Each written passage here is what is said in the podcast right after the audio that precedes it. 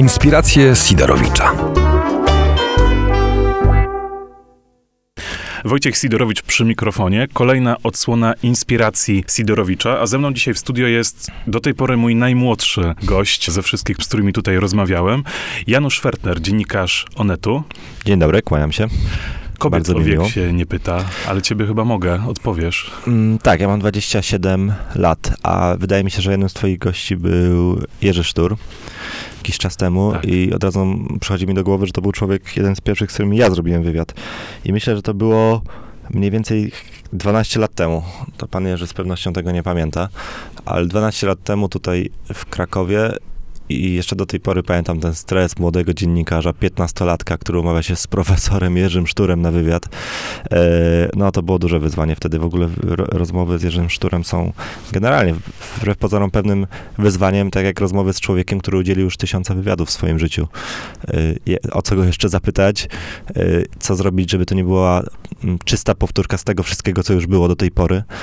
Mm, I no rzeczywiście tak, to było to, to takie jedno z największych wyzwań na początku. To rzeczywiście, dla mnie to też była pierwsza rozmowa, pierwszy wywiad, e, większy, to był Jerzy Sztur, który traktuje, traktuje chyba takich rozmówców też jako profesor. Wie, że przychodzi tutaj, żeby jednak trochę także tą osobę, która robi ten wywiad, chce Prowadzić. być profesjonalnym zobacz, ilu Jerzy Sztur musiał tak. wprowadzić dziennikarzy do zawodowego życia. Pewnie nawet sobie z tego nie zdaje sprawy, jak dla wielu ludzi był ważną postacią, bo był no, pewnie jakby zebrać listę ludzi, którzy wybrali Jerzego Sztura jako swojego pierwszego rozmówcę, to ta lista mogłaby być długa. Moim rozmówcą był właśnie pierwszym. Nie bez powodu zapytałem cię o wiek, bo mówisz, że masz 27 lat, nieco więcej ode mnie, niewiele więcej, a masz na swoim koncie mnóstwo osiągnięć. Jesteś dziennikarzem, chyba trochę już taką czołówką. Tu można wymienić Grand Press za taśmę Morawieckiego, to jest bardzo duże wyróżnienie i także wiele materiałów e, o charakterze śledczym. Dzisiaj jechałem sobie tutaj właśnie na rozmowę z tobą i z Podgórza przejeżdżam obok ulicy Berka Joselewicza.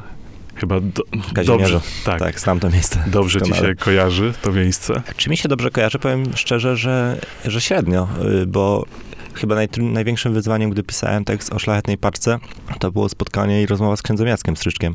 A spotkaliśmy się właśnie na Berka Joselewicza w głównej siedzibie szlachetnej paczki w jego gabinecie. Tak, bo przypomnijmy, że obaliłeś księdza Jacka Stryczka swoim reportażem o mobbingu.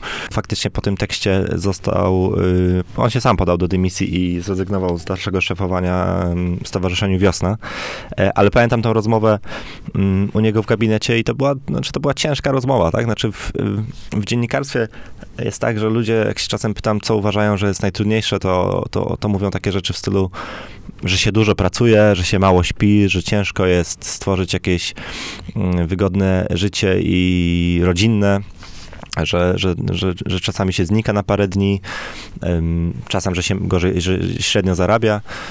I to wszystko, to wszystko jest prawda, tylko że to nie jest najgorsze. Znaczy, naj, to, nie, znaczy to, to nie jest najtrudniejsze w tym zawodzie. Najtrudniejsze to jest e, taki moment, w którym zdajesz sobie sprawę, że zebrałeś materiał jakiś bardzo istotny, e, po którym mm, zrujnujesz komuś życie. Mówiąc wprost.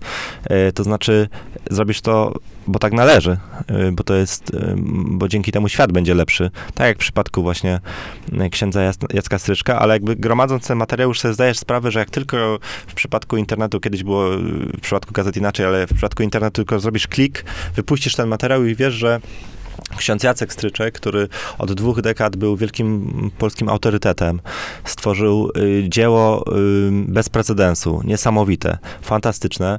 Mm, człowiek występujący w mediach, szanowany w zasadzie przez obie strony sporu w Polsce, nagle jego życie się zupełnie zmieni. Mm, no i zanim jeszcze puścisz ten tekst, zawsze jest ten moment, że musisz mu o tym powiedzieć i musisz skonfrontować go z wiedzą, którą masz. Y, I to była, myślę, trudna rozmowa i dla mnie, i dla niego. Mm, Ksiądz Cyczek y, w zasadzie y, chyba przez pierwszą godzinę w ogóle nie spojrzał mi w, mi w oczy. Y, Jakoś starał się odpowiadać na te, na te rzeczy, ale no, no był zaskoczony, bo, bo w tym tekście mm, miałem 21 informatorów, ludzi z bardzo różnych okresów, którzy pracowali w szlachetnej parce i no i w zasadzie ta, mm, znaczy tę prawdę udało się ustalić na podstawie tak, tak wielu rozmów. Ale tak, z, y, ulica Berka Jocelewicza kojarzy mi się najbardziej z tym z, mm, chyba trzygodzinnym spotkaniem z księdzem Jacem Stryczkiem na kilka dni przed publikacją tego tekstu. Minęło troszeczkę więcej jak pół roku od e, publikacji tego tekstu. Niedawno na swoim Twitterze napisałeś, że z dziennikarskiego obowiązku przyglądam się politycznej bitwie w szlachetnej paczce, ale jeśli mam być szczery, obchodzi mnie tylko to, że nikt już tam nie jest niszczony jako człowiek i jako pracownik. Coś się zmieniło już przez ten rok? Z tej perspektywy, z tego dystansu, czasu, jakoś inaczej na to patrzysz? Ja uważam, że się dużo zmieniło po tym tekście. Znaczy, ja uważam, że troszeczkę się Polska zmieniła w ogóle i się będzie zmieniać. To będzie następowało przez kolejne lata. Będą kolejne takie publikacje na pewno, bo. Y, mobbing jest y, chorobą XXI wieku. On jest powszechny. Ja, wiesz, ile dostałem listów po tekście o szlachetnej parce? Ile? Prawie 500. Mm, e, Kiedyś policzyłem tak mniej więcej, e, bo mniej więcej widziałem, ile to jest 100 i tak i, i, i starałem się zerkać. Zresztą po tym tekście też dostałem e, bardzo wiele nowych historii od ludzi, którzy pracowali w Szlachetnej Parce, a wcześniej się mm, nie chcieli się ze mną spotkać albo nie wiedzieli, że piszę ten tekst. Więc myślę, że około 25 historii kolejnych dotyczyło tego, co, kto były kolejne ofiary mobbingu w Szlachetnej Parce. Natomiast, natomiast te 500 listów, wiele z nich właśnie sygnalizowało mi sprawy związane z mobbingiem. Y, zresztą właśnie jestem w trakcie pisania kolejnego takiego tekstu y, i uważam, że to jest bardzo istotne. To znaczy, mm, mobbing był lekceważony. Y, myślę, że w latach 90. też były inne problemy na głowie i myślę, że niektórzy szefowie jeszcze nie zrozumieli, że żyjemy już w trochę innych czasach. I to naprawdę nie chodzi o to, że szef nie może czasem podnieść głosu, że nie może krzyknąć, że nie może zmobilizować. Y, to nie jest tak, że nie może czasem przeklnąć. To naprawdę nie o to chodzi. To chodzi o, o taki instytucjonalny mobbing, który dzieje się w wielu różnych miejscach w Polsce. Dzieje się w partiach politycznych, dzieje się w kościele, dzieje się w firmach prywatnych, dzieje się w instytucjach państwowych, to w ogóle to jest bardzo demokratyczne, demokratyczne przestępstwo, dzieje się wszędzie i wydaje mi się, że w Polsce jesteśmy na tym etapie, że, że to się będzie zmieniać, a po tym tekście zmieniło się jedno. Z tego jestem bardzo szczęśliwy. Wydaje mi się, że każdy mobber w Polsce, który przeczytał ten tekst, pomyślał sobie, oho, mogę być Będzie następny. się działo. Mogę być następny. To znaczy, skoro przeciwko księdzu Jackowi Stryczkowi, który miał taką pozycję, taką pozycję w mediach, takie wsparcie, taki szacunek, taką siłę tutaj w Krakowie zwłaszcza, mm, a jednak zebrało się 21 osób na odwagę i, i poszło do dziennikarza, to nawet teraz, jeśli słucha nas ktoś, kto też ma takie rzeczy na sumieniu, myśli sobie, kurczę, mnie to też mo może spotkać. To znaczy, ja, ja, już nie jestem chroniony jakimś tam, jakimś takim społecznym tabu. To znaczy, może to się wydarzyć, że, że rzeczywiście prokuratura, policja ma, ma wielki problem z, z walką z mobbingiem. To jest bardzo ciężkie przestępstwo do udowodnienia i do wykrycia. Natomiast jest dziennikarz, który może, który może się wziąć za sprawę beznadziejną z pozoru i, i, i sprawić, że, że, że ujawni coś, co było skrywane przez lata. No tak, bo to jeden przypadek, e, to jest bardzo płynne, tak jak powiedziałeś, ciężkie do udowodnienia. To zahaczał bardzo różne kwestie zachowania po prostu człowieka. Do ciebie zaczęło się zgłaszać mnóstwo ludzi i ty to zebrałeś w kupę, czyli ty, e, tak jak Justyna Kopińska czasami e, mówi, że dziennikarz to jest osoba, która daje głos tym, którzy nie mogą mówić mhm. w tym wypadku. I ty zebrałeś to w całość Mm, i zapobiegłeś temu niszczeniu tych ludzi tam. No Justyna ładnie to yy, nazwała, a ja mam takie swoje określenie, że dziennikarstwo to jest zawód od spraw beznadziejnych. I, i, i muszę powiedzieć, że uwielbiam się brać za sprawy beznadziejne. Yy, kilka miałem takich, takich spraw w życiu. Yy, to często jest tak, że człowiek ma, tkwi w jakiejś beznadziejnej sytuacji mm, i już nikt nie jest w stanie mu pomóc, albo nikt nie chce mu pomóc. Ani, ani rodzina, ani policjant, ani prokurator, ani sędzia, ani y, ksiądz, ani no, no, nikt już po prostu został, został już z niczym. Czy ma sprawę absolutnie przegraną. I wtedy sobie myśli, ale jest jeszcze, jest jeszcze dziennikarz i można mu podesłać coś takiego. I to nie jest tak, że spra każdą sprawę beznadziejną udaje się załatwić na, na świetną. Czasem, czasem miałem tak, że sprawy beznadziejne zmieniałem w, w trudne albo w kiepskie, ale to już jest coś. E, I, i, i to daje największą satysfakcję. I faktycznie w tym tekście o szlachetnej paczce to był, to, to, to jest sposób pisania o mobbingu, jak sądzę. To znaczy radziłbym wszystkim dziennikarzom, którzy się biorą za taki temat, żeby dali sobie bardzo dużo czasu. Bardzo łatwo jest kogoś skrzywdzić. E, bardzo wiele jest pomówień o mobbing. Bardzo często to, co ludzie nazywają mobbingiem, nie jest mobbingiem. E, bardzo często jest to jakaś rywalizacja, jakaś chęć załatwienia kogoś. Dziennikarze są bardzo często wykorzystywani przez informatorów. Mm, bardzo ważne, żeby wiedzieć, co informator chce uzyskać, co chce ugrać na temacie. Akurat tutaj nie miałem żadnych wątpliwości, gdy spotykałem się Ile z tymi pisałeś ludźmi. ten tekst? E, Pięć miesięcy. Pięć miesięcy, bo to było też, Mhm. no to było, to nie było 21 tylko spotkań, tylko jak tak policzę, to chyba ponad 30. No To, to, to w ogóle jest, to, to co się działo w trakcie tego tekstu, to się nadaje na książkę. Zresztą e, chyba ze cztery wydawnictwa się do mnie napisały, żeby chciały książkę o tym. Odmówiłem. E, Natomiast e, no, to trwało 5 miesięcy. E, Tak się złożyło pechowo, że chyba po dwóch tygodniach, czy po trzech tygodniach, odkąd zacząłem pracę o tym, że przygotowuję taki tekst, dowiedział się sam ksiądz Jacek Stryczek i dosyć mocno utrudniał mi pracę. Do tej pory nie wiem, w jaki sposób się mm, dowiedział, ale jak sądzę, ja jakby tworząc sobie obraz tej sytuacji w szlachetnej parce, no musiałem się z siłą rzeczy odzywać do dużej grupy ludzi. Yy, I, I wydaje mi się, że jedna z osób, która nie chciała ze mną rozmawiać, po prostu uprzedziła księdza i powiedziała, że dziennikarz dzwoni w takich sprawach. Ksiądz oczywiście bardzo, mm, bardzo mijał się z prawdą, z prawdą, później sugerując, że ja wydzwaniałem do ludzi i pytałem ich, czy mm, znajdują się czy, ym, na jakimś leczeniu, czy na zwolnieniach związanych z ich stanem psychicznym. To nie była prawda. Nigdy nie, nie, nie znam dziennikarza, przynajmniej dobrego dziennikarza, który tak, tak bezpośredni sposób dzwoniłby do, mm, do swoich informatorów i, i tak ostro stawiał sprawę. Yy, natomiast tak, trwało to, trwało to długo, ale radziłbym, żeby pisząc o mobbingu zbierać sobie jak największe grono ludzi. Znaczy, żeby to byli ludzie najlepiej, którzy się nie znają nawzajem, którzy pracowali w bardzo różnym okresie yy, i dopiero jeśli jedna, druga, trzecia, czwarta, piąta osoba mówi to samo, to możemy nabrać podejrzeń, że, że tak rzeczywiście było. Mówiąc najkrócej, bałbym się pisać o mobbingu na podstawie relacji dwóch albo trzech osób. Zauważ, że w Stanach Zjednoczonych, gdy wybuchło MeToo, i gdy powstał pierwszy mm, tekst o Harvey Weinsteinie, y, napisany przez dziennikarzy New York Times, to oni mieli tam bodaj 60 informatorów. Pracowali chyba rok nad tym materiałem. Y, jakie wtedy to, jak wtedy może taki materiał zmienić świat?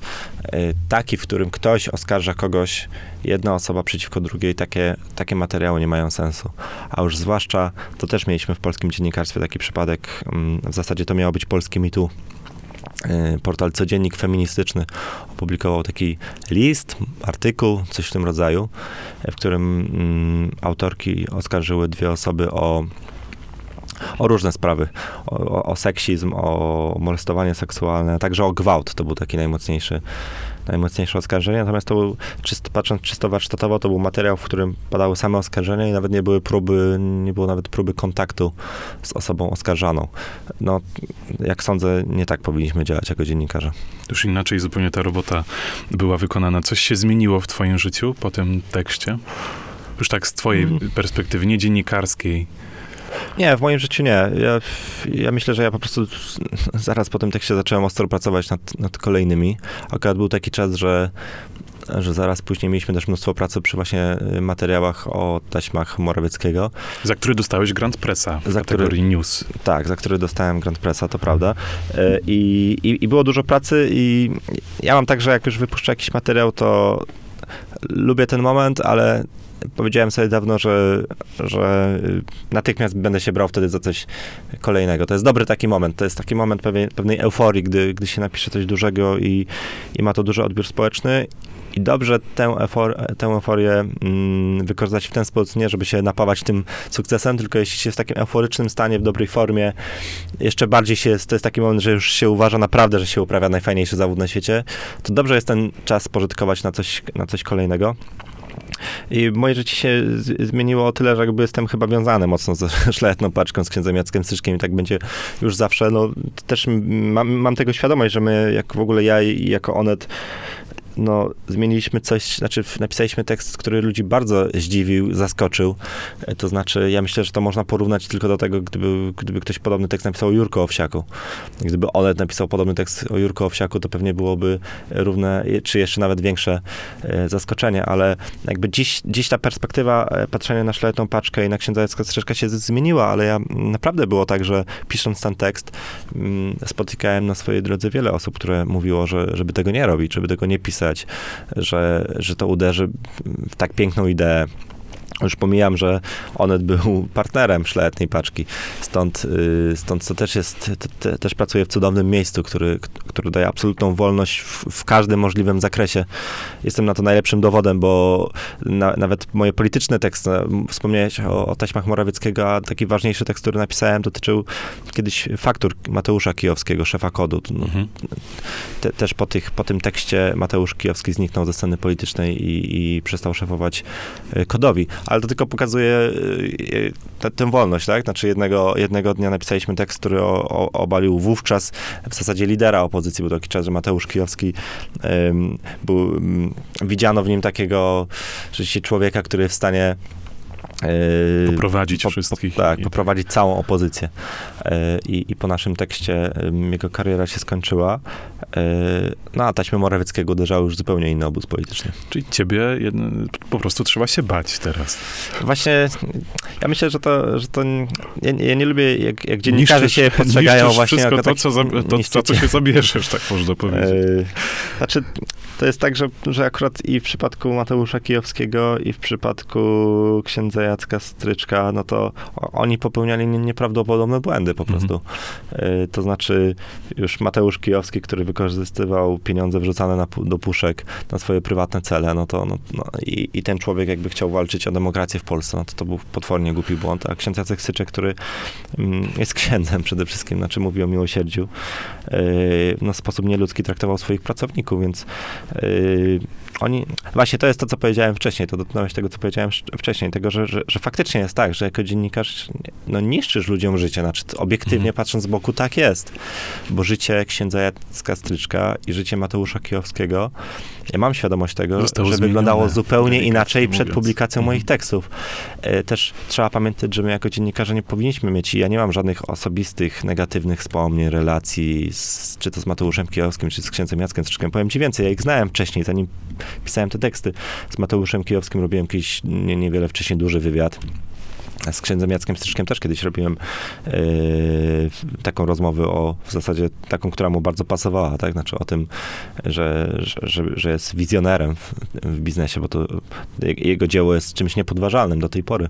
To on stworzył szlachetną paczkę i nikt tego nie zmieni, nikt tego nie ma zamiaru e, zmieniać. Ale rzeczywiście to jest ten najtrudniejszy moment. Jeśli ktoś sobie z tym nie radzi, no to trzeba mu przypominać, że jednak robi to bo tak należy, tak? Znaczy ja, ja, ja nie mam dużego psychicznego problemu z tym, z takimi zdarzeniami, ale wiem, że dziennik, niektórzy dziennikarze to przeżywają i nie dziwię im się, bo trzeba żyć ze świadomością tego, że przecież nie jesteś prokuratorem, nie jesteś sędzią, nie jesteś Bogiem, jesteś tylko dziennikarzem, y, a, a jednak można powiedzieć, sądzisz ludzi, ale wtedy trzeba, myślę, pamiętać, żeby, żeby nie wpaść w tę pułapkę. Ja na przykład y, i w przypadku Mateusza Kijowskiego, i w przypadku księdza Jaska Syczka, znaczy moja robota zakończyła się na pisaniu tych tekstów.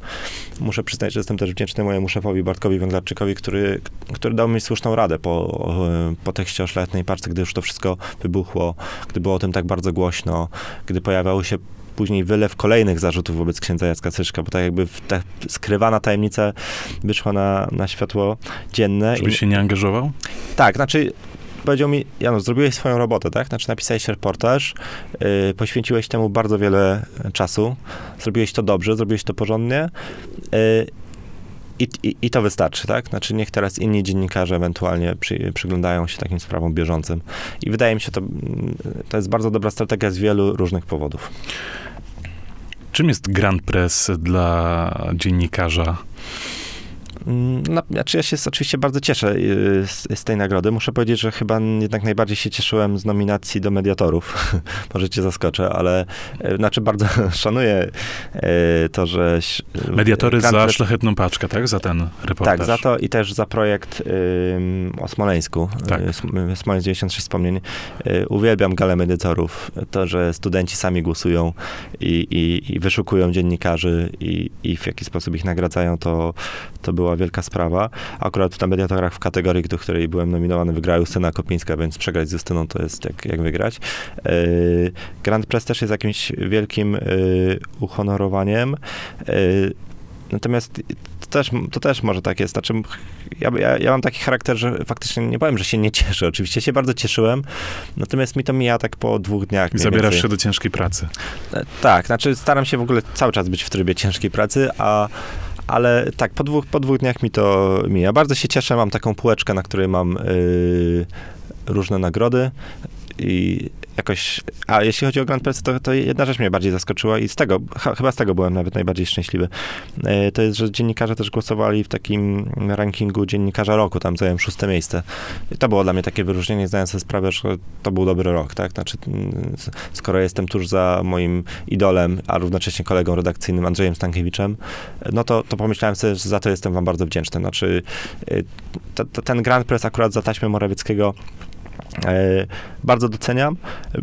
Były to dla mnie ważne publikacje, chociaż nie tak ważna na pewno jak ta o, o szlachetnej parce, ale docenienie takiej, takiego w ogóle uczestnictwa w, tej, w, w, tym świecie, tej takiej w zasadzie sumy tekstu, bo, bo niektóre są bardziej znane, ale przez ten rok też pisałem ile, ileś innych rzeczy, które były dla mnie istotne, chociażby opisuję regularnie sprawę śmierci Ilanty Brzeskiej, która jest dla mnie też bardzo istotna i próbuję się coś w końcu więcej dowiedzieć, jakoś ludziom wyjaśnić, co się, co się dzieje wokół tej sprawy.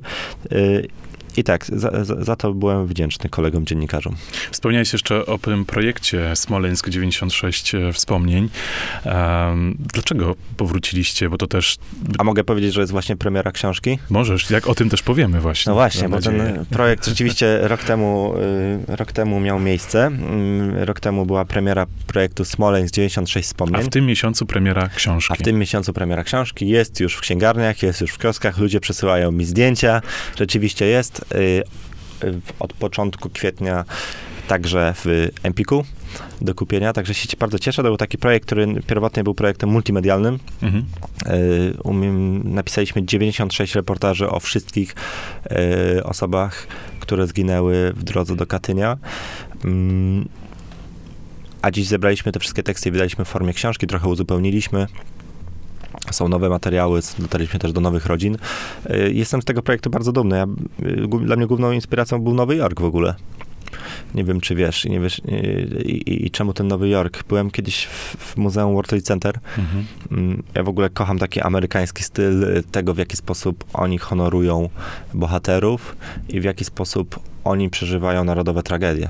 Znaczy dla mnie takim bardzo symptomatycznym było to, co się stało mm, właśnie po zamachu mm, na World Trade Center. Tam zburzono, terroryści zburzyli dwie wieże, więc co zrobili Amerykanie? Odbudowali trzy większe. I, I, to jest coś, co kocham w Amerykanach i zawsze podziwiam. Y, ale wszedłem wtedy do tego Muzeum World Trade Center. Jest genialne, bardzo ci polecam. To jest mhm. nie, niesamowite miejsce. To jest chyba naj, naj, Muzeum Powstania Warszawskiego jest genialne, e, ale, ale to, jak zrobili mm, to muzeum Amerykanie, e, siedzi we mnie do tej pory. Jest w pewnym taka sala, do której, żeby wejść, musisz wyłączyć smartfona, wyciszyć smartfona.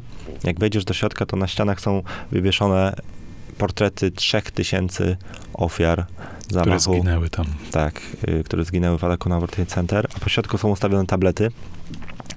E, i na tych tabletach można przeczytać sobie reportaż o każdej z tych osób, o każdej anonimowej e, osobie, która zginęła 11 września. 3000 reportaży. 3000 reportaży stworzone m.in. przez dziennikarzy New York Times i innych e, amerykańskich pism na mnie to zrobiło gigantyczne wrażenie. To znaczy, jak inaczej można postawić pomnik tym ludziom? Czy, czy jeszcze, jeszcze wiesz, z perspektywy taką, jak, jaką czujesz ty też na pewno dziennikarską, no to, no to dla mnie to jest pomnik. To znaczy, yy, dla mnie odtworzenie życia takiej osoby, pokazanie, kim była. No nie da się ukryć, że u nas rozmowa o Smoleńsku to jest tylko i wyłącznie w tym momencie rozmowa polityczna. Tylko politycy się wypowiadają o przyczynach, o tym, co mogło się wydarzyć i te osoby powoli, piloci, załoga samolotu, pojedyncze osoby, które tam leciały, odchodziły właśnie w niepamięć. Nawet rozmowy... odeszły całkowicie w niepamięć. Znaczy, to były osoby, mhm. o których się wspominało, wspominało tylko, gdy w telewizji wyświetały listy ludzi, którzy, którzy zginęli. Nic więcej o nich nie wiedzieliśmy i tak przez lata. E, I ja, ja kiedyś mm, spotkałem, to była pierwsza inspiracja w tym Nowym Jorku, wówczas w ogóle jeszcze nie połączyłem z, tego, tym, z tym projektem, który zamierzam zrobić. Natomiast spotkałem się w marcu 2017 roku, tuż przed y, kolejną rocznicą katastrofy smoleńskiej, z Barbarą Kazaną, y, wdową po Mariuszu Kazanie. To był szef protokołu dyplomatycznego, mhm. który zginął w Smoleńsku.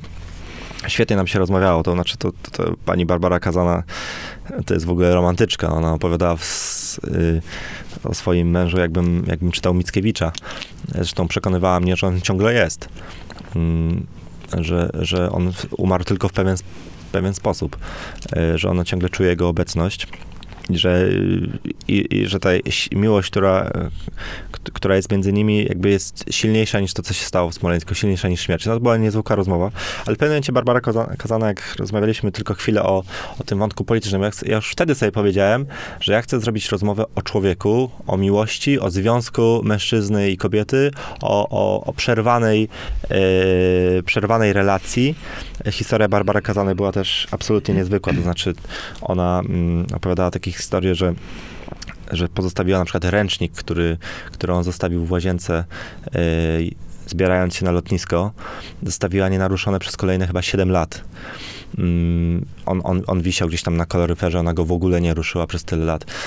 W ogóle nie ruszała żadnych rzeczy, które on po sobie pozostawił. Jej mieszkanie po 7 latach wyglądało dokładnie tak, jak o poranku 10 kwietnia 2010 roku. Cokolwiek Mariusz Kazana nie pozostawił po sobie, e, Barbara Kazana zdaje się, że po 8 latach dopiero zrobiła z tym porządek. Znaczy pozmieniała że, że jakby tak to wytniesz. Ym, I i Barbara Kazana w którymś momencie mi powiedziała, że, mm, że jest strasznie zmęczona tą dyskusją, która się dzieje w, w Polsce, tym, co mówią politycy. I, I tak mimowolnie wystosowała taki apel, mówmy więcej o ludziach, y, którzy zginęli, bo powoli stają się bezimienni, a dla rodzin to oni są najważniejsi. I to była taka bardzo prosta myśl, która tkwiła mi w głowie i, i później była ta kolejna rocznica katastrofy smoleńskiej. My w Onecie puszczaliśmy jakieś materiały, właśnie takie jak mój wywiad na przykład z Barbarą Kazaną. E, I wtedy wpadłem na taki pomysł. Pamiętam, przyszedłem do redakcji i mówię, my musimy zrobić coś, czego nikt nie zrobił, czego nie zrobiła też prawica przez te e, lata, czyli postawić taki pomnik wszystkim tym ludziom, którzy tam zginęli. E, mamy ludzi, e, jesteśmy dziennikarzami, znaczy to jest nasz obowiązek w ogóle, znaczy my, my jako dziennikarze jesteśmy w ogóle stworzeni przede wszystkim do tego, żeby opowiadać historię. No i też pracuję oczywiście w niezwykłym miejscu, bo, bo sądzę, że taki projekt chyba nigdzie indziej by się nie udał. Nie, czy nie wiem, czy w ogóle bym kogoś przekonał do tego, że warto coś takiego zrobić. Y, Wiele ludzi mm, z jednej strony jest zmęczonych Smoleńskiem w Polsce, y, z drugiej strony czy w takich czasach internetowych, w XXI wieku w ogóle kogokolwiek zaciekawimy 96 historiami związanymi z ludźmi, którzy zginęli w Smoleńsku, pewnie bym słyszał takie głosy, a nie, a tu- tutaj udało się porwać y, kilkudziesięciu ludzi, moich przyjaciół, dziennikarzy, redaktorów, reporterów lokalnych, także naszych współpracowników, którzy poświęcili naprawdę mnóstwo czasu. To, I to był niezwykły czas, ten rok, przez który zbieraliśmy te materiały. Cią- Ciągle przychodził ktoś nowy, ktoś, kto- ktoś dotarł do kolejnej rodziny, a to nie zawsze było takie proste. Ktoś przynosił kolejne materiały y, i tak uzbierało się ich 96. Y, są dostępne ciągle na stronie smoleńsk.onet.pl, ale rzeczywiście dzisiaj też y, można kupić książkę. Jeszcze jedna rzecz jest istotna. Wydaje mi się, że w, chyba jako Onet jesteśmy ostatnim medium, które było w stanie taką książkę y, zrobić, ponieważ mm, trudno mi sobie wyobrazić, żeby, mm, będę mówił konkretnie, żeby Gazeta Wyborcza była w stanie nakłonić do wspólnego projektu na przykład y, panią Błasikową, y, tudzież inny, inne ro- rodziny jakoś mocniej związane z obecną władzą, ale też nie sposób mi sobie wyobrazić, żeby Gazeta Polska, która tak wiele mówi o Smoleńsku, była w stanie zaprosić do jakiejkolwiek współpracy Barbarę strony. Nowacką na Mhm. A nam się udało. Y, Jest w naszym projekcie także na przykład wdowa po Andrzeju Błasiku, która napisała naprawdę wzruszający specjalnie dla nas tekst o swoim mężu. No tak, jesteście dosyć tak e, wyważoną redakcją pod tym względem, co... No nie wszyscy się z tym zgadzają. Obecny obóz władzy uważa, że jesteśmy, że wypełniamy instrukcję Angeli Merkel. Mm, Chyba każdy wypełnia teraz instrukcję Angeli Merkel, kto Tak, cokolwiek nieprzychylnie tak powie, ale to na razie, na razie to zostawmy, bo to by była rozmowa zupełnie, zupełnie dłuższa. E, Kurczę, masz 27 lat. Na swoim koncie już książkę. Także to też... Piszę kolejną właśnie. I, I piszesz kolejną, więc może moje marzenia o książce też się niebawem spełnią. Nie, no koniecznie. Trzeba Mam- pisać, chociaż, chociaż słusznie niektórzy mi mówią, że też wypada y, dużo czytać przede wszystkim. I ja y, też y, oczywiście książki uwielbiam czytać, no ale skoro jest możliwość, żeby też jakąś napisać i wydaje się wartościowa, to czemu nie? No ja właśnie trafiłem przypadkiem na e, jeszcze jakiś tam czas przed premierą na okładkę tej książki, którą teraz właśnie wydałeś z kolegami. E, I tak sobie właśnie pomyślałem, że kurczę, kolejne, kolejna rzecz o Smoleńsku Mhm. I, i z taką jakąś z zirytowaniem, tak, z Mhm. taką kalką. E, ale potem zacząłem się przyglądać i tak sobie pomyślałem, kurczę, byleby tam nie było polityki. Mhm. I chyba tej polityki Nie ma tam. nie ma. Tam, tam nie ma polityki, bo to jest książka o czymś zupełnie innym. To jest książka o rzeczach znacznie istotniejszych niż e, polityka. Przypomina mi się, koleżanka robiła do, tego, do tej książki wywiad z, właśnie z Barbarą Nowacką i wywiad rozpoczyna się od pytania, czy nudzą panią pytania o Smoleńsk.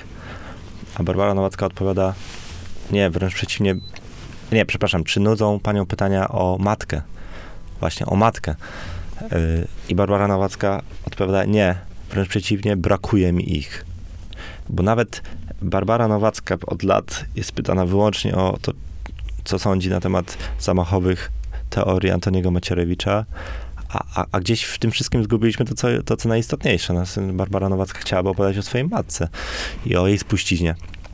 Yy, I i, i, i, I sobie uświadomiłem po takich rozmowach, jak bardzo to jest istotne. Już pomijam, że, że te spotkania z rodzinami, te wszystkie rozmowy, które odbywaliśmy, no to, no to było, to było coś, coś więcej niż tylko, mam wrażenie, dziennikarstwo, to co zrobiliśmy. Znaczy, jestem z tego bardzo dumny. E, uważam, że postawiliśmy pomnik e, wszystkim ofiarom katastrofy smoleńskiej. Uważam, że był to projekt trochę amerykańskim stylu, z czego jestem bardzo szczęśliwy. Zawsze chciałem zrobić coś po amerykańsku. I uważam, że oddaliśmy też w pewien sposób hołd właśnie dziennikarstwu, to znaczy zrobiliśmy coś, co należało zrobić, a czego nie zrobił nikt przez 8 lat, ponieważ trochę wszyscy w Polsce winię za to polityków przede wszystkim, byli zajęci czymś zupełnie innym. I y, wydaje się, ta narracja na temat Smoleńska narzucona przez Antoniego Macierewicza była nie do zniesienia. Natomiast uważam, że też druga strona tego sporu y, też się grała na zasadach przeciwnika i też nie Mhm. zawsze wyglądało to tak, y, y, że, że mi się to podobało. Więc ja sobie, ja sobie stworzyłem taki zupełnie osobną wyspę. Mm, I, I na tej osobnej wyspie przyglądałem się y, temu sporowi, który był. I, I wydaje mi się, że zaprosiłem na tą wyspę dużo ludzi, którzy stwierdzili, że, że nie chcą się zapisać ani jednej, ani do drugiej grupy, tylko zrobić coś trochę ponad to. Mam też nadzieję, że, że wszystkim rodzinom ta książka się podoba i że jest dla nich y, ważna. Ja zachęcam oczywiście wszystkich do przeczytania tej książki. Teraz niedawno była premiera. Ja przypominam, że Inspiracji Sidorowicza możecie słuchać na, też w internecie jako podcasty na Spotify'u czy na Apple Podcast, nie tylko w Radio Bonus. I wracając już trochę do innej części naszej rozmowy, przechodząc do innej części naszej rozmowy, nie jest ci trochę żal, że nie masz żadnych studiów skończonych? Jest mi trochę żal. Y, To znaczy, że faktycznie y, studiowałem pięć kierunków w swoim życiu, żadnego jeszcze nie skończyłem. Ciągle sobie mówię to jeszcze, chociaż naprawdę ciężko jest wrócić na studiach, bo, bo trzeba trochę znaleźć na to czasu. A u mnie jest tym ciężko w ostatnim czasie. Y, Trochę żałuję, bo... A co studiowałeś? Studiowałem, oj, to będzie długa lista. Filmoznawstwo, bardzo polecam wszystkim. Genialny kierunek, zwłaszcza tutaj w Krakowie na Uniwersytecie Jagiellońskim. Studiowałem też socjologię. Studi- studiowałem międzywydziałowe i indywidualne studia humanistyczne. Studiowałem resocjalizację i pedagogikę. To już w Warszawie. Mm, No i tak, rzeczywiście żadnego z tych kierunków nie, y, nie skończyłem. Najdłuż, najdłuższą bitwę toczyłem mm, na studiach filmoznawczych. Studiowałem ten kierunek 3 lata. Y, No niestety jakoś się tak poskładało, że, że do tej pory jeszcze nic nie skończyłem. Pamiętam też taką, taki moment, w którym mniej więcej chyba dwa lata temu, czy rok temu e, zadzwoniła do mnie moja mama i powiedziała, słuchaj, może byś jednak się wziął i, i, i skończył jakieś studia. Zapisz się. Jeszcze mama mi mówi, nawet zapłacę ci za te studia, jeśli trzeba. No i tak sobie żartowaliśmy, ale tak rozmawialiśmy o uczelni warszawskiej SWPS. Jak myślę sobie, a może w takim razie rzeczywiście pójdę na dziennikarstwo, tam akurat wielu znajomych wykłada, może będzie trochę prościej. E, No i oczywiście się nie zebrałem do tego. I pamiętam ten moment y, szczęścia, y, mój własny, gdy, gdy mniej więcej rok później zadzwoniłem do mamy i powiedziałem, mamo, dostałem się na te studia na SWPS. A mama taka zdziwiona, mówię, no i to od razu jako wykładowca. E, I, I to był taki moment mojego triumfu, gdy wróciłem jednak na uczelnię e, i faktycznie dziś jestem, dziś prowadzę zajęcia. W charakterze wykładowcy, w charakterze wykładowcy. dziennikarstwo internetowe. Tak, dziennikarstwo internetowe, bardzo, bardzo to lubię y, i cieszę się, bo y, myślę, że robimy dużo y, ciekawych rzeczy ze studentami. Myślę, że niedługo owoc tego też będzie w Onecie, bo moi studenci, żeby zaliczyć kurs, musieli napisać pracę dotyczącą depresji. Depresji takiej charakterystycznej dla XXI wieku, ponieważ biorącej się często z życia w social mediach, na Instagramie i, i takiej presji, jaką często moim, moim zdaniem mają dzisiaj młodzi ludzie trochę presji tego, że podglądamy swoje życie nawzajem, a, a życie, które kreujemy na Facebooku jest zawsze życiem doskonałym.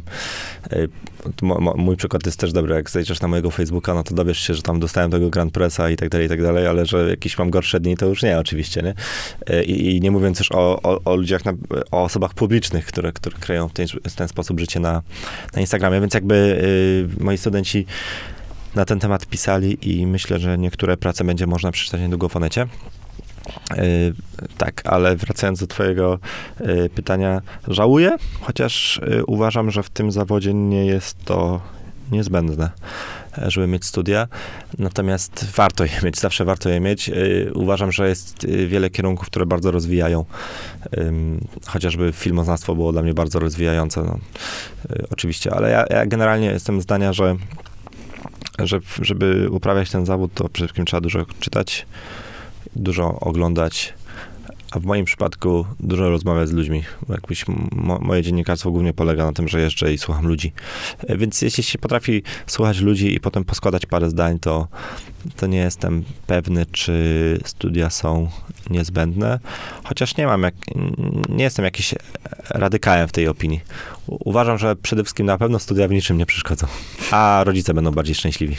No to na pewno, szczególnie jak już trafiasz jako wykładowca, nie kończąc studiów. To też by nie zabrzmiało tutaj, nie, no tak, to, jednak warto. Ale to też mówi sporo o, o naszym zawodzie, tak? To mhm. znaczy, no mam nadzieję, że nigdy nie dojdziemy do momentu, w którym medycynę wykłada ktoś, kto nie miał skalpela e, w ręku. E, w sensie chirurgię oczywiście, ale i mówi o chirurgii, uczy, uczy przyszłych chirurgów.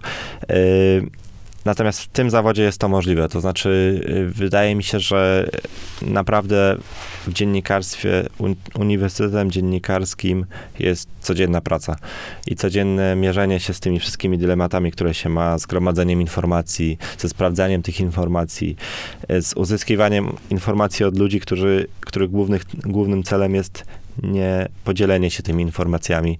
Czy to są pewne takie rzeczy, które często, ciężko jest po prostu nauczyć się na studiach, chociaż mówię teraz z drugiej perspektywy, bo byłbym hipokrytą. Sam dzisiaj jakby wykładam, tak? Znaczy mam zajęcia ze studentami, ale on, to wszystko się sprowadza do tego, żeby dzielić się swoimi e, doświadczeniami. Nie uważam, że, że pisać można nauczyć się na studiach.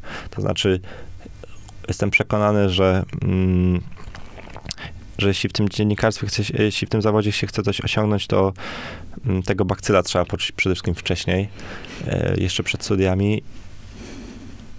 I to nie jest tak, jak w innych zawodach, że, że pójdziesz na uczelnię, wyuczysz się 5 lat i będziesz dobrym dziennikarzem. To na pewno, to na pewno nie, jest, e, nie jest tak. A skąd u ciebie się wzięło zainteresowanie dziennikarstwem? Hmm. Żaden z kierunków tak naprawdę, które próbowałeś e, skończyć. Tak, bo, znaczy, bo ja rzeczywiście nigdy nie myślałem o dziennikarstwie, ale y, też, znaczy nigdy nie myślałem o zajęciach, o, przepraszam, nigdy nie myślałem o studiach dziennikarskich.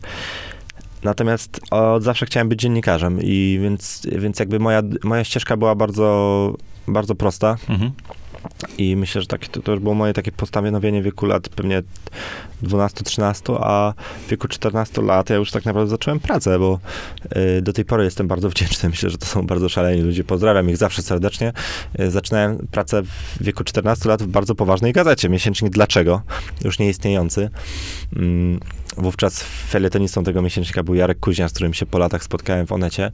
Y, ale do tej pory pamiętam, że w wieku 14 lat y, jakby bardzo podobała mi się ta gazeta. Y, więc stwierdziłem, że ja tam będę pisał. W wieku 14 lat jeszcze się bardzo słabo piszę, ale stwierdziłem, że spróbuję i pisałem do nich maile, dzwoniłem do nich i się nie udawało, aż w końcu e, Ania Sochocka, sekretarz redakcji tego pisma, odpisała mi na maila, żebym coś wysłał, jakiś tekst. No i dla mnie to już było, to już było gigantyczne Wow. zaskoczenie. Oczywiście ja jeszcze miałem taką strategię, że się mm, nie przyznawałem, ile mam lat. No i, no i coś tam napisałem, to musiało być bardzo, chciałbym odnaleźć kiedyś ten tekst, ale to musiało być bardzo złe. Mm, Ale coś tam, coś tam dostrzegli, w sensie chcieli dać mi szansę i to naprawdę często są przypadki, bo jakby jestem przekonany, że ten tekst nie, nie pokazywał jakiegoś mojego ukrytego talentu, on po prostu był, był dosyć kiepski, tak jak taki tekst można napisać w wieku 14 lat. E, Ale później dali mi szansę, pamiętam, mm, y, szybko dosyć e, dostałem możliwość, żeby napisać pierwszy tekst. Do tej pory pamiętam, bo pisałem te teksty, em, wysyłałem mojej mamie, która jest polonistką z wykształcenia, więc ona mi jeszcze tam trochę te teksty poprawiała.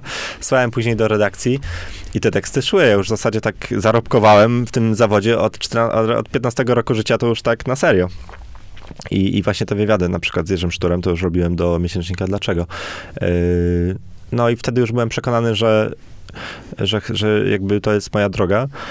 Mm, I tak prawdę mówiąc, zanim doszedłem do studiów, to już miałem tak, takie 4 lata dosyć, dosyć ciężkich przepraw, bo też yy, no, pisałem do, do, do miesięcznika i to naprawdę była duża szkoła, bo jakby nikt mi nie powiedział, jak się przeprowadza wywiad wtedy właśnie z Jerzym Szturem, tak jak to się robi. Zresztą, yy, czy, czy też pamiętam, jeszcze jeden wywiad mi wpadł do głowy, który robiłem do miesięcznika mm, też w tym wieku, też na rynku głównym yy, i też z Krakusem, Janem Rokitą.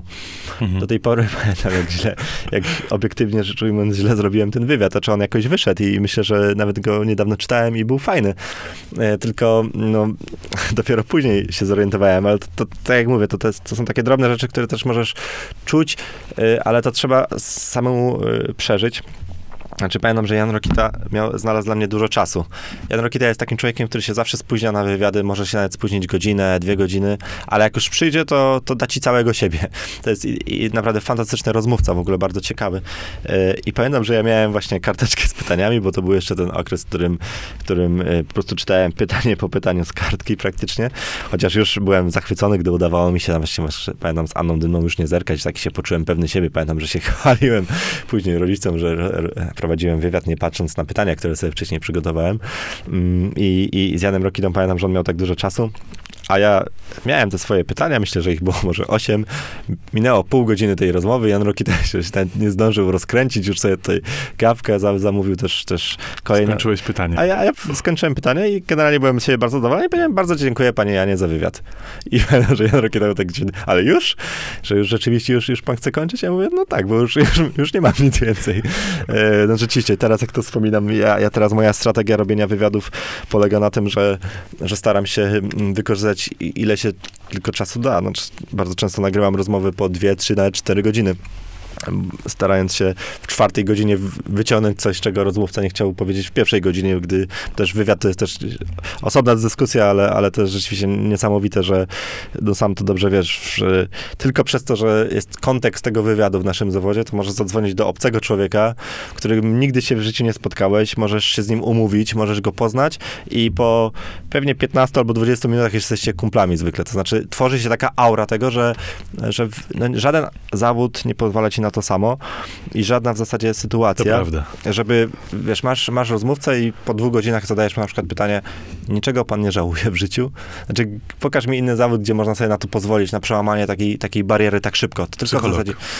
E, No, Nie, psycholog też nie, nie zawsze. też nie zawsze. No, psy, są takie zawody, które, których też się możesz spotkać z każdym. Psycholog, prokurator, e, policjant, ale jest, kontekst tych sytuacji jest zawsze inny, a, a no, tylko dziennikarstwo daje taką możliwość, żeby, żeby to, też, to też jest i, i pewnie podobnie tak robi, podobnie robisz, ja też tak zawsze robiłem, że po prostu starałem się znaleźć kontakt do ludzi, których lubię i szanuję i się po prostu z nimi spotkać. No, dlatego na, naprawdę tych argumentów za tym, że, że ten zawód jest najlepszy na świecie jest mnóstwo.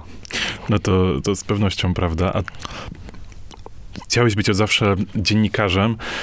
Twoje marzenia z dzieciństwa, potem takiej wczesnej młodości, e, w konfrontacji teraz z dzisiejszym dziennikarstwem, to, to jest to samo, co sobie wymarzyłeś? Czy, czy te, No to jest dobre pytanie. W moim przypadku tak.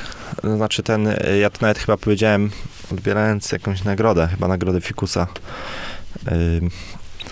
To z kolei za, za tekst o fakturach kijowskiego i chyba wtedy mm, powiedziałem, że bardzo dziękuję swoim szefom za to, że stworzyli nam takie warunki pracy, że, one wygląda, że ta praca wygląda dokładnie tak samo, jak myślałem o niej w dzieciństwie. E, Ale myślę, że to jest specyfika mm, tej redakcji, w której pracuję. To znaczy, nie mam w sobie e, nie, nie, nie, nie mógłbym odpowiedzialnie powiedzieć, że gdybym pracował gdzieś indziej w obecnych czasach, to byłoby podobnie. To znaczy, mm, nie będę wymieniał nazw, ale albo jedną wymienię. Znaczy, gdybym, gdybym był dziennikarzem dzisiaj wsadzonym od poniedziałku do pracy w telewizji publicznej, co, co, co ja miałbym sądzić o tym zawodzie? Znaczy, bym mówił coś zupełnie odwrotnego. Mówiłbym, że to jest najgorszy zawód na świecie. Chyba, że utożsamiałbyś się z tym. No ale to, znaczy, no musiałbym być też głupkiem, żeby się tym utożsamiać. To znaczy, nie, to, to, to, to nie, nie- nie znam nikogo, kto jest wrażliwy, kto, kto, kto kieruje się w życiu jakimś elementarnym szacunkiem wobec drugiego człowieka, a równocześnie powie, że jego e, spojrzenie na świat jest tożsame z tym, które jest prezentowane dzisiaj przez telewizję publiczną. Czyli dziennikarze telewizji publicznej nie są zadowoleni, czołowi, Krzysztof Ziemiec na przykład, nie są zadowoleni z tego, co robią? Sądzę, że Krzysztofowi Ziemcowi się bardzo nie podoba to, co robi telewizja publiczna yy, i wielkim, wielkim problemem jest to, że mimo wszystko w tym tkwi, ale to jest oczywiście jego życie, jego wybory. Ja w ogóle mówiąc o telewizji yy, publicznej, bardzo często ją krytykując, Nigdy nie używam nazwisk świadomie, akurat nie, nie dlatego, że się mm, boję tego, Y, ale coś dużo, y, y, dużo, inna rzecz jest bardziej pasjonująca, to znaczy, że udało się w ogóle stworzyć taką instytucję, że udało się stworzyć taki mechanizm nienawiści i pogardy, ale przede wszystkim tak topornej propagandy, jednak w kraju, który już y, 30 lat temu pokonał komunizm, w którym ciągle pamiętamy, kim był, kim jest, ale kim był w tamtych czasach Jerzy Urban. Wiemy, że to było połączenie obciachu z absolutną propagandą, a dzisiaj wi- widzimy telewizję publiczną, która jest właśnie taka, znaczy jest komunistyczna. Y, Nie ma nic wspólnego z demokracją, z wolnością słowa, y, z poszanowaniem y, mniejszości, z poszanowaniem inności, z poszanowaniem innego sposobu myślenia. I to, że to przechodzi w Polsce, to jest dla mnie nie, niesamowite. Zauważ, że jakby pa, patrzeć z takiej dużej perspektywy, to, to telewizja publiczna jest tworzona przez ludzi, którzy walczyli z komunistami. Znaczy, y, na to wszystko pozwala Jarosław Kaczyński, człowiek, który, który w mniejszym czy większym stopniu, ale przed 89 rokiem bił się o to, żeby w Polsce była wolność słowa. Nie mówiąc już o, o, o takich ludziach, nie wiem, jak Macierewicz, którzy, którzy, którzy przed 89 rokiem się bardzo zasłużyli w walce z, właśnie z propagandą, tak? A dzisiaj oni wszyscy to tworzą. A czy, a czy ten mental PRL, jak się okazało, przetrwał w, w głowach wielu ludzi. Oczywiście Jarosław Kaczyński jest akurat politykiem, który doskonale wie, że to jest fatalne, złe, obciachowe i, i, i myślę, że, że mu się niedobrze robi czasami, jak to ogląda, natomiast jakby wykorzystuje to politycznie. Ale dla, dla mnie bardzo istotne jest mówienie o tym, y, jak telewizja publiczna i jak wielu dziennikarzy dziś e, zdradza nasz zawód. Znaczy dla mnie, ja, ja, już czasem, ja już czasem jestem nudny, tak często o tym mówiąc, pisząc, ale też no, y, pisałem kiedyś taki tekst do Onetu, za który też trochę byłem atakowany, ale, ale, ale podpisałbym się mm, zawsze pod tym tekstem o, o taką napisałem analizę, jak TVP opowiadała o Pawle Adamowiczu. Byłem krytykowany, bo niektórzy posądzili mnie o łączenie zabójstwa Adamowicza z tym przekazem telewizji publicznej, ale to, co ja chciałem powiedzieć i mówię to z pełną odpowiedzialnością, mówiłem też publicznie, y, TVP nie zabiła Pawła Adamowicza, ale wiele materiałów przez ostatnie lata mogło doprowadzić do tragedii. To znaczy to, to szczucie na innych ludzi. y, Łatwiej, mogę nawet na swoim przykładzie mówić. No tam kiedyś w, te, w wiadomościach telewizji publicznej włączyłem i pojawił się mój tweet, e, w którym byłem cytowany jako dziennikarz Onetu i za chwilę dorobiony kontekst, że, że firma, którą reprezentuję, została założona przez nazistę, tak? Znaczy to teraz, to proszę sobie teraz dopowiedzieć, drodzy widzowie, co należy zrobić z człowiekiem, który, który mm, rozpuszcza myśli nazistowskie dzisiaj w Polsce. Y, I, i, I oni przekroczyli granice w wielu różnych momentach, stworzyli mm, dzieło e, które można porównać tylko z dziełem Jerzego Urbana sprzed 89 roku E, i to jest bardzo istotne, żeby to mówić, a, a e, wracając do twojego pytania, no to, no to, to nie są, znaczy to są i, i dobre, i złe czasy dla dziennikarstwa. Znaczy ja uważam, że są dobre z wielu powodów, ale ciężko jest czasem pozostać sobą i, i zachować lojalność wobec tego zawodu, gdy tkwi się w wielu miejscach mm, i wielu redakcjach, które dzisiaj poszły drogą, która nie ma nic wspólnego y, z dziennikarstwa, z dziennikarstwem. Nie współczuję w ogóle ko- kolegom z telewizji publicznej, których wielu znam, ponieważ nie jestem w stanie zrozumieć, jak można spędzić tam chociaż jeden dzień w swoim życiu. Mają kredyty, tak się mówi. Ale mm, wielu z nich jest naprawdę zdolnych, wielu z nich jest silnych yy, i mogłoby na przykład ym, pracować na budowie i spłacić kredyt, a, a, ale na pewno nie w taki sposób. To znaczy, nie jestem w stanie tego zrozumieć, jak. Yy, I, i, I mówię teraz celowo, bo, bo też jest ileś ludzi, oczywiście, których szanuję. Znaczy, ja bardzo szanuję Krzysztofa Ziemca. Nie, nie rozumiem, czemu w tym tkwił. Znaczy, właśnie rozumiem. Znaczy, to sądzę, że jest kwestia właśnie kredytów. Mm, I, I nie chciałbym go usprawiedliwiać, natomiast szanuję go jako człowieka i, i uważam, że w życiu zrobił wiele naprawdę doskonałych rzeczy w dziennikarstwie. Uważam, że jest, że jest wielkim dziennikarzem. Mam do niego duży szacunek, ale, ale nie, nie jestem w stanie zrozumieć, jak można zobaczyć y, wieczorne wiadomości mm, po śmierci Pawła Adamowicza i przyjść na zajutrz do pracy, ponieważ y, mnie osobiście, mogę mówić za siebie, naprawdę nie byłbym w stanie spojrzeć y, w lustro. Po prostu nie byłbym w stanie. Zresztą miałem też kiedyś propozycję, żeby pisać felietony na stronę Stowarzyszenia Dziennikarzy Polskich. Oczywiście odmówiłem, y, zdziwiony, że w ogóle, że w ogóle mnie o to proszą, tak? To znaczy uważam, że właśnie Stowarzyszenie Dziennikarzy Polskich, to co, to co robi ta instytucja, to jest właśnie absolutna zdrada naszego zawodu. Nie chcę mieć nic wspólnego z tą organizacją.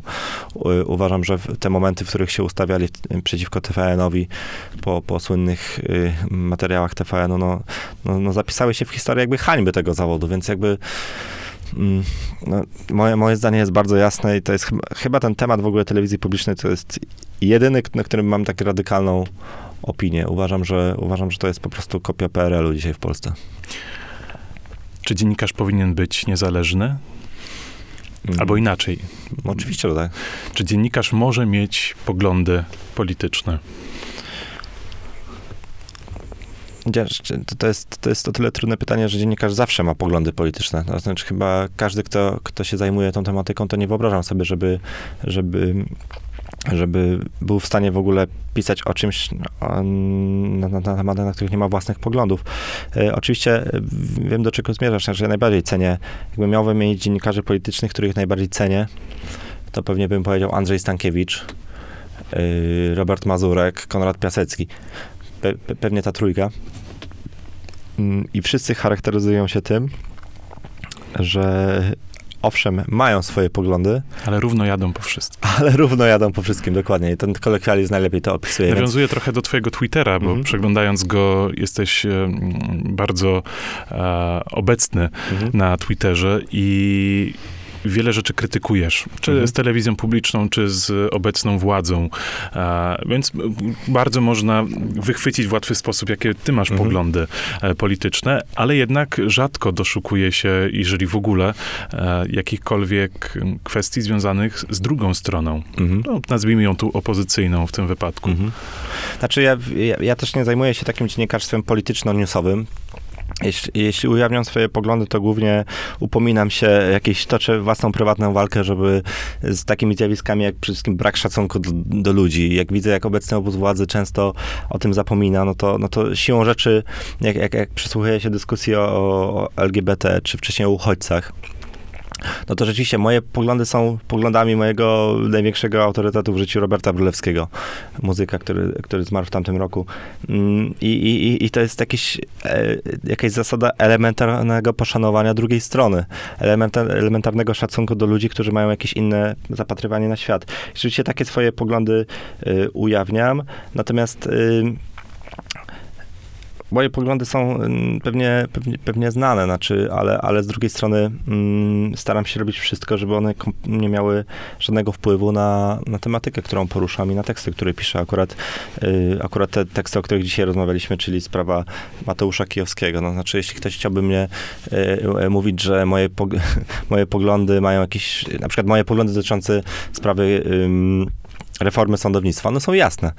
Znaczy, ja uważam, że nie wolno w ogóle w kraju demokratycznym y, dokonywać rewolucji w taki sposób. Y, aczkolwiek to są, to są poglądy, które nie są poglądami Platformy Obywatelskiej, tudzież nie są y, stricte antypisowskie, tak? Znaczy, ja, ja, ja, jestem w tym, w tym temacie, akurat jestem konser- konserwatystą, tak? Czy ja mam poglądy na przykład profesora Andrzeja Cola. Teraz powiedzieć, profesor Andrzej Col jeszcze do niedawna w Polsce uchodził za prawicowca. No teraz jakby to się wszystko bardzo pomieszało, więc jakby zabieram głos w takich sprawach, które uważam, że są bardzo istotne. Znaczy, jak mówię też o, bardzo często o mediach, to nie mam wrażenia, że faktycznie jestem wtedy posądzany jako y, o to, że jestem dziennikarzem antypisowskim, ale ja chcę powiedzieć, że Y, obojętnie, dla, dla, mnie w ogóle nie ma różnicy, która władza by coś takiego robiła. No, nie mam z tym żadnego problemu. Tak samo mm, no, no, no sądzę, jak, jak, jak, słyszę kolegów z prawicy, którzy mnie w ten sposób posądzają i, i, i pytam ich w takim razie, no to, no to dlaczego opublikowałem tekst, który, który w zasadzie zniszczył Komitet Obrony Demokracji w Polsce. Znaczy, znaczy poglądy oczywiście i, i, i nawet ci dziennikarze, których wymieniałem, jak Andrzej Stankiewicz, no jeśli posłuchać Andrzeja Stankiewicza, co sądzi o reformie sądownictwa, to jest jakby to naprawdę nie ma znaczenia. Y, o, może powiem tak, nasze poglądy polityczne nie są poglądy wspierające jakiekolwiek partie. Y, polityczną. I akurat my jesteśmy w takim momencie w Polsce, że, że bardzo łatwo jest. Y, ci dziennikarze, którzy, którzy cenią sobie jakąś taką rzetelność, obiektywizm, to, to mają naprawdę przez ostatnie kilka lat mieli bardzo łatwy mm, i wiele momentów na to, żeby to udowodnić, bo y, zarówno obóz władzy, jak i opozycja dostarczyła nam wiele argumentów, żeby mocno, jak to powiedziałeś, jechać po, po wszystkich. I, i, i jakby myślę, że w ogóle jesteśmy też taką redakcją, której mm, której się boi trochę zarówno władza, jak i opozycja. To znaczy, ja też pamiętam po taśmach Morawieckiego, był taki moment, w którym mm, no, te publikacje na pewno szkodziły obozowi władzy, ale to, co nas w pewnym mnie zaskoczyło, że tak strona opozycyjna tak nie do końca na początku podchwytuje ten temat, jeszcze nie wie, co robić. I, ja się, i, i pamiętam pierwszą wypowiedź Grzegorza Schetyny na temat tych publikacji. Zdziwiłbyś się, bo Grzegorz Schetyna później zmienił zdanie i oczywiście mówił, że y, żądał nawet chyba dymisji premiera po tych, po tych publikacjach naszych, a pierwszą reakcją Grzegorza Schetyna na nasze teksty było to, że to jest, że to jest przykrycie afery radomskiej. Afera radomska to była taka inna e, sprawa, sprawa ujawniona przez TVN i Grzegorz Schetyna powiedział, że Onet w ten sposób przykrywa aferę radomską, taką inną obciążającą e, Prawo i Sprawiedliwość. I wiesz czemu tak powiedział? Bo Grzegorz Schetyna nie miał pewności, czy aby mhm. w tych taśmach nie ma też coś złego na niego, a miał przekonanie, że jeśli jest, to nie będziemy myśleć ani dwóch sekund i na pewno to opublikujemy. Więc tyle w temacie y, tych różnych ataków na Onet i ludzi, którzy próbują nas ustawiać jakoś po stronie opozycji. Nie, my jesteśmy, jesteśmy naprawdę lojalni wobec tego, po co w ogóle jest ten zawód. To znaczy, y, ja, bym, ja bym po prostu sugerował wszystkim tym dziennikarzom, którzy się tak opowiedzieli po, po którejś ze stron, że jest, że, że jest inny zawód, rzecznik prasowy i zawsze można pracować w takim charakterze, wówczas jest to y, czystsze. Reprezentujesz i bronisz poglądy określonej grupy i, i, i to wszystko. Ile śpisz? Dziennie. Y, ostatnio więcej, bo mm, bardzo mało sypiałem, gdy, gdy zaczynałem w Onecie i, i, pierwsze lata, które spędziłem, bo pracowałem bardzo często na 6 rano.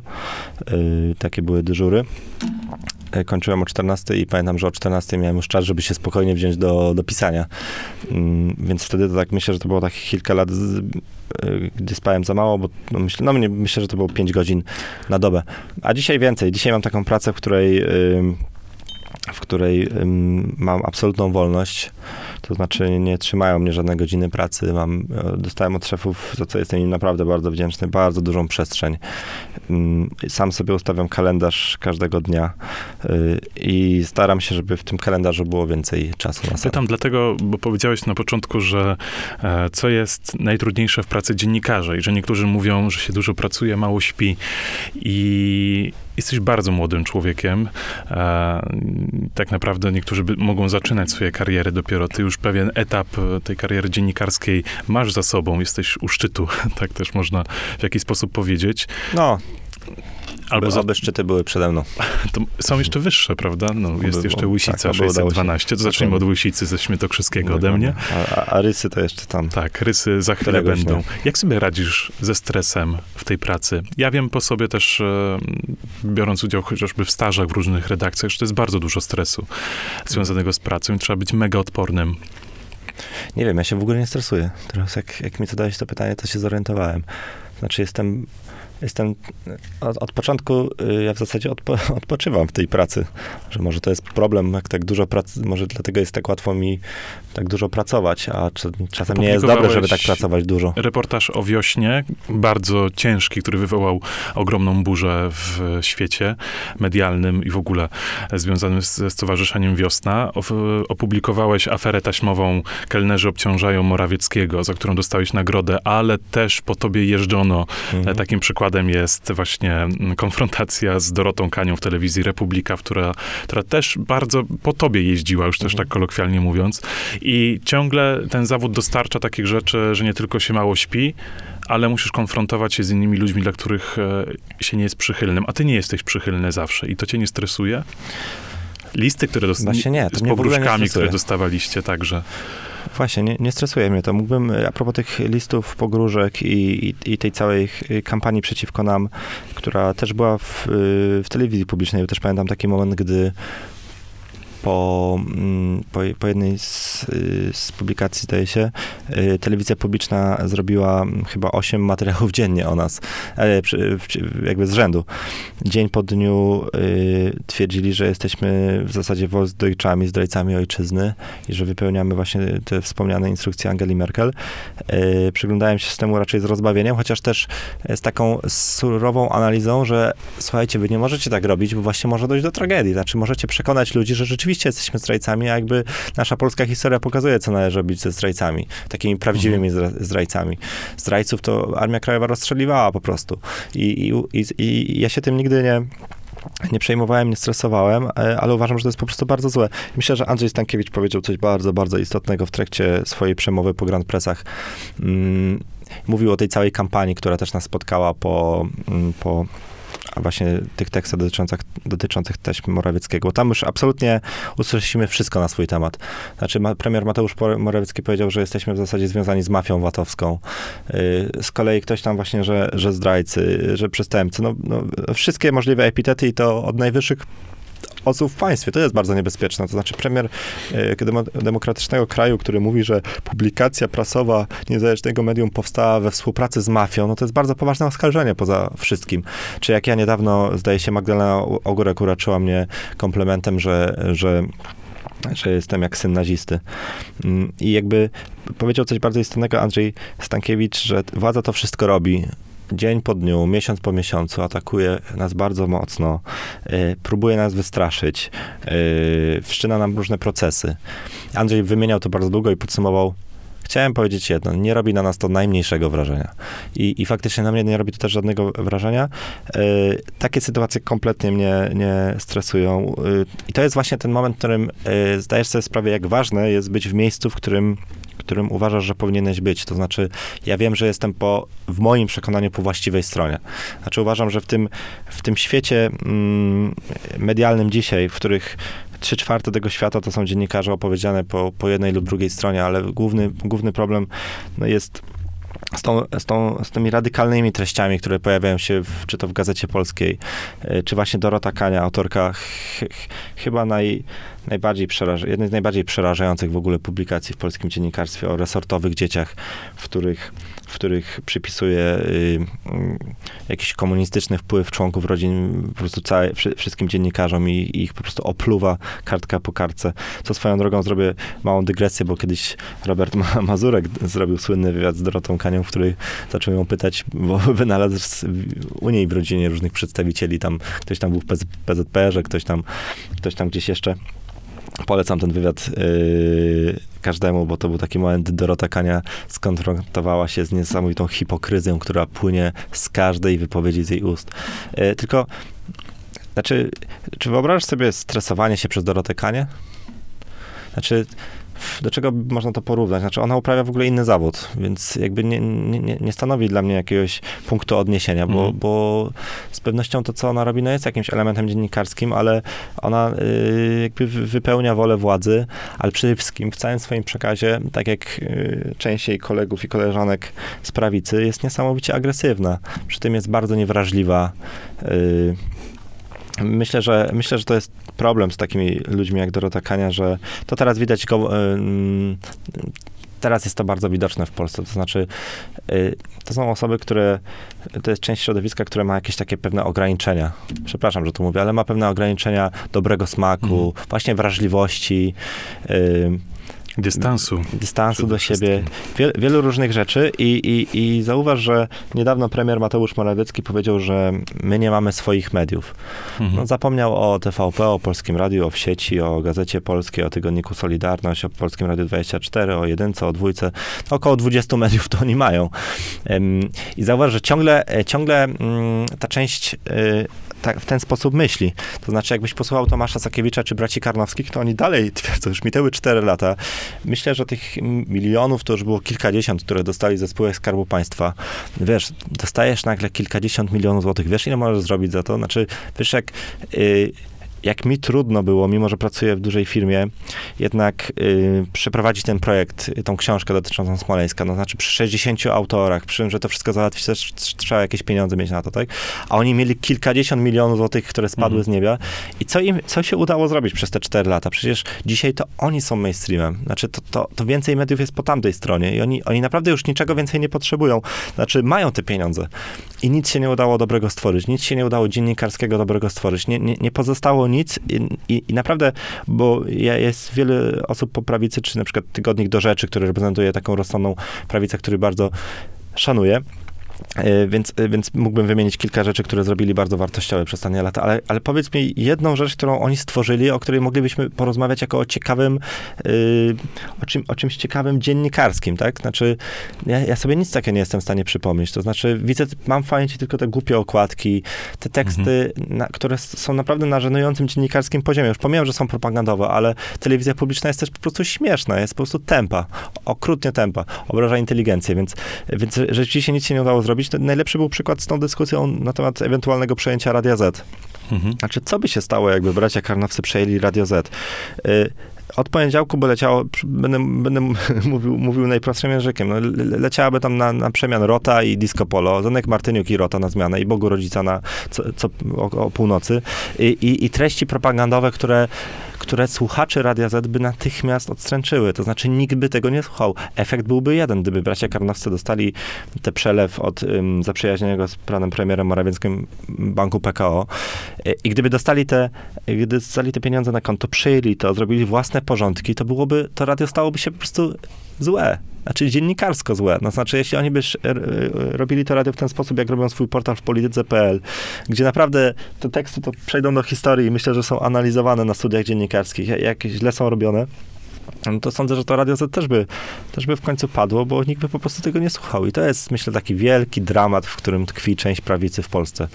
To znaczy, to nie jest, ja, ja tego odkryłem, to, to chyba nie jest przy, przypadek, że no, wielu artystów w Polsce i tak dalej, e, jakby nie chce mieć z tym sposobem myślenia nic, nie, nic wspólnego, no bo oni jakby są ciągle na wojnie. To znaczy oni się Mhm. skupiają tylko na wypełnianiu e, woli partii, bardzo ostro atakują, bardzo ostro podkręcają, ale brakuje czasu, żeby coś zrobić. No ten Smoleńsk jest dobrym przykładem. To znaczy to, to, to, to w zasadzie mówi, mówi w pigułce, tak?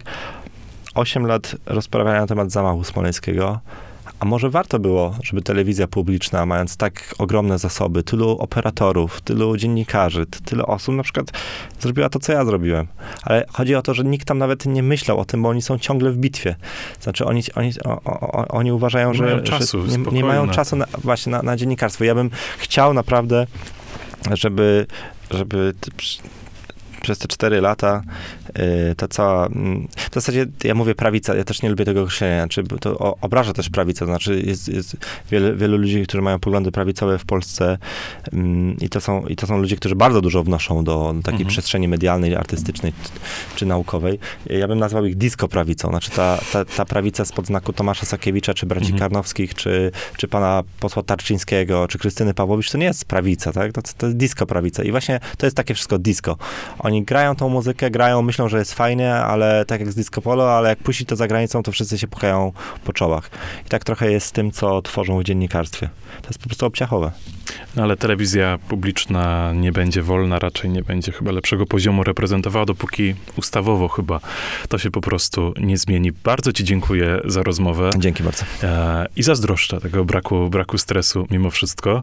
E, I gratuluję. 27 lat, e, dużo osiągnięć i naprawdę wiele rzeczy. Dzięki tej rozmowie myślę, że także przyszli dziennikarze, ja także możemy się nauczyć. Moim gościem dziennikarze był... po prostu. Tak, Jesteś, jesteś dziennikarze. już dziennikarze. Dzięki. Było Dzięki bardzo. słyszeć. Janusz Fertner był moim gościem. Inspiracje Sidorowicza.